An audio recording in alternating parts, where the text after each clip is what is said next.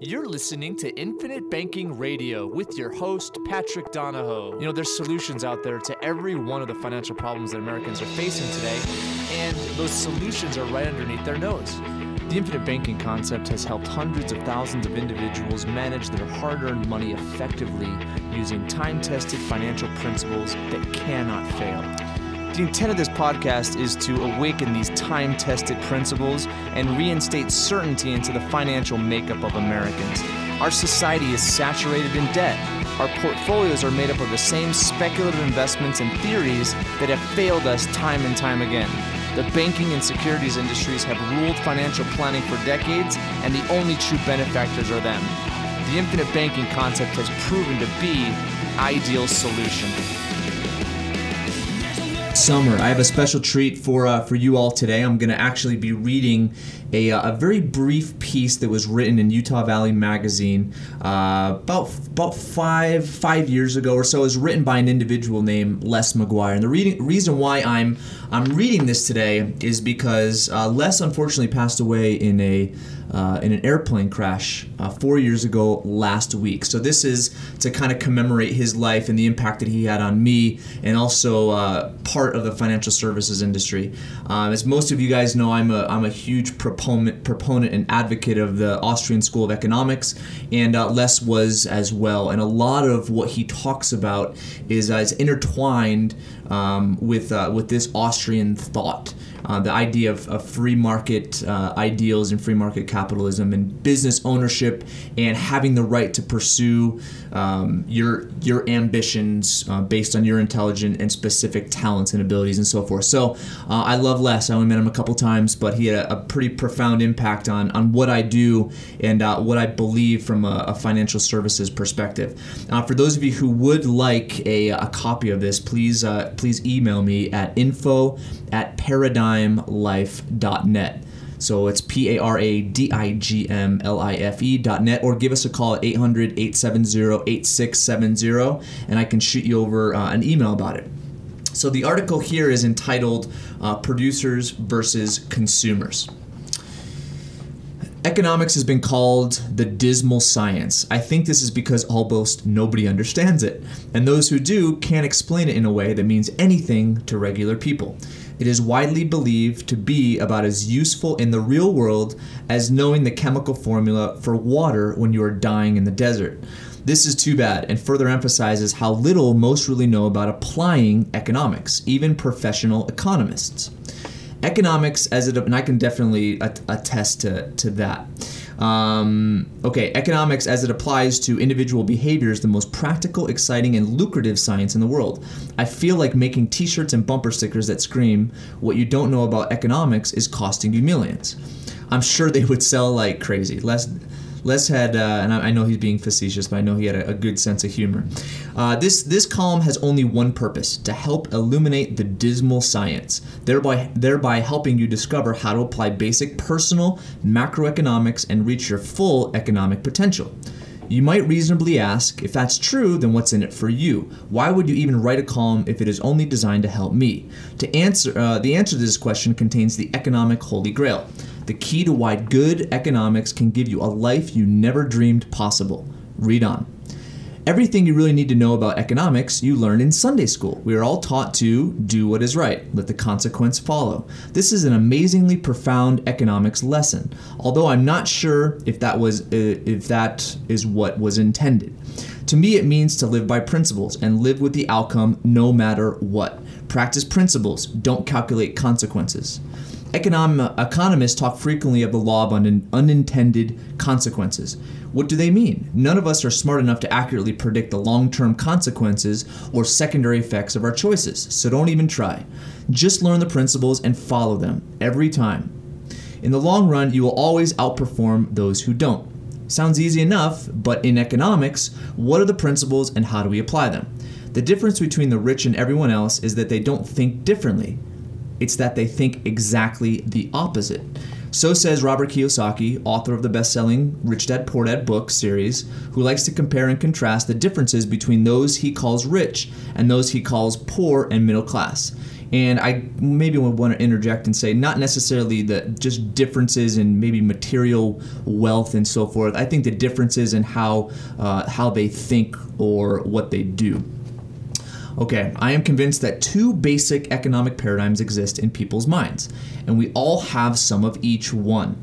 I believe that the fundamental difference between those who prosper over time and those who struggle lies in the paradigm or economic philosophy they allow to persist in dominating their thinking and behavior. Whether we realize it or not, the philosophy we subscribe to, consciously or not, is what will primarily drive our actions and therefore determine the results we achieve with time. I think that's the, the, the best paragraph of this whole column. So if you do end up getting this article and reading it, read over that one paragraph again. In fact, I'm gonna I'm gonna read it over it again.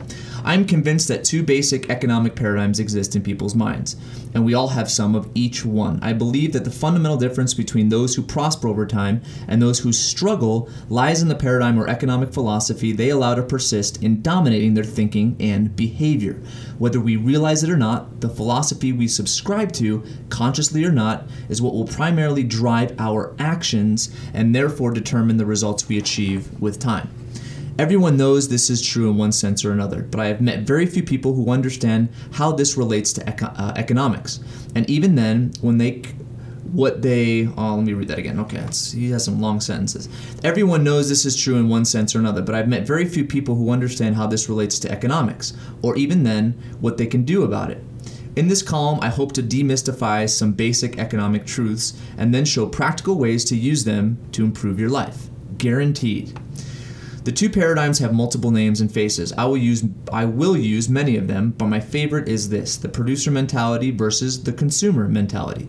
Those who subscribe to the first I call producers, the latter consumers. The basic difference between the two lies in the question questions they ask themselves. The producer never stops asking, how can I create the most value for others with the resources I have available? The consumer always asks, how can I get more value from those I interact with? In America, we are trained from birth to be world class consumers. And we are. This, of course, is why we are all broke. that's the um, that's the end. That is the end of the article. Um, I was I was actually reminded of a, a, movie I actually just saw over over the weekend. I actually bought this movie a couple years ago. Never never uh, opened it up. It was called Million Dollar Baby. Um, it's with uh, Morgan Freeman and uh, Swank and um, oh goodness, what's his what's his name? Um, it'll come to me anyway. So the the book is, or I'm sorry, the movie is about uh, about this this girl boxer, and um, it was it takes place during you know during the 2000s, so it's not some previous time period. Um, but she, so we learn in the movie, has uh, a, a, pretty uh, pretty profound ambition to become a, a boxer and uh, she works very hard at it. She's very determined and so forth. However, she came from a family that was very entitled, and I think that's a perfect definition of what Les calls the consumer mentality. And um, and basically, the the mother does everything in her power to uh, to stay on welfare, to stay on Medicaid, to stay on these different social uh, welfare programs that allow her to get things for you know seemingly free and um, you know, and it's and it's awesome to see how this this girl Hilary Swank comes up through the ranks, um, works her way, and is you know basically becomes a world class boxer, and then unfortunately at the end um, gets uh, gets gets uh, sucker punched and, and falls and becomes paralyzed and so forth, and then whole other story with what the family does. But again, the, the this this girl came from uh, an environment in her in her home where uh, where she was exposed to all these different influences influences um, that were predominantly based on this consumer idea. And I think that uh, our, our country these days is, is ripe with uh, with consumerism, uh, whether it's uh, the Social Security benefits that we feel entitled to, whether it's Medicare or Medicaid or other types of benefits that we feel entitled to. And I, I think in a degree we are, um, and there's lots of arguments around it. But think think about what Les talked about. That this mentality is in the mind. It's what we think about. I think that the the, the entitlement entitlement mentality is, is very poisonous because although we can maybe argue that we are entitled to it because we paid into it and this is what the program was and we were forced to do it and yada yada yada, uh, but I think whenever we feel entitled to something, uh, it can it can lead to um, some some wrong thinking and ultimately wrong consequences.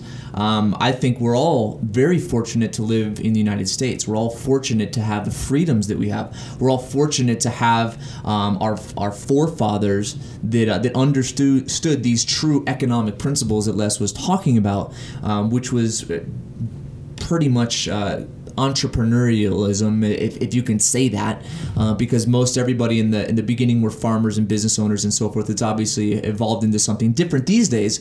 But again, we uh, we have so so many blessings and so many things that we've been we've been given as as Americans, and uh, you know it's unfortunate to see how this consumer mentality is starting to um, eke its way into our society. So, bottom line is with this podcast, uh, be a producer, not a consumer. Uh, you all have amazing talents. You all have amazing abilities that this world needs. And don't let anything impede you from accomplishing those things. I think it's awesome to dream. I think people don't dream because they fear disappointment.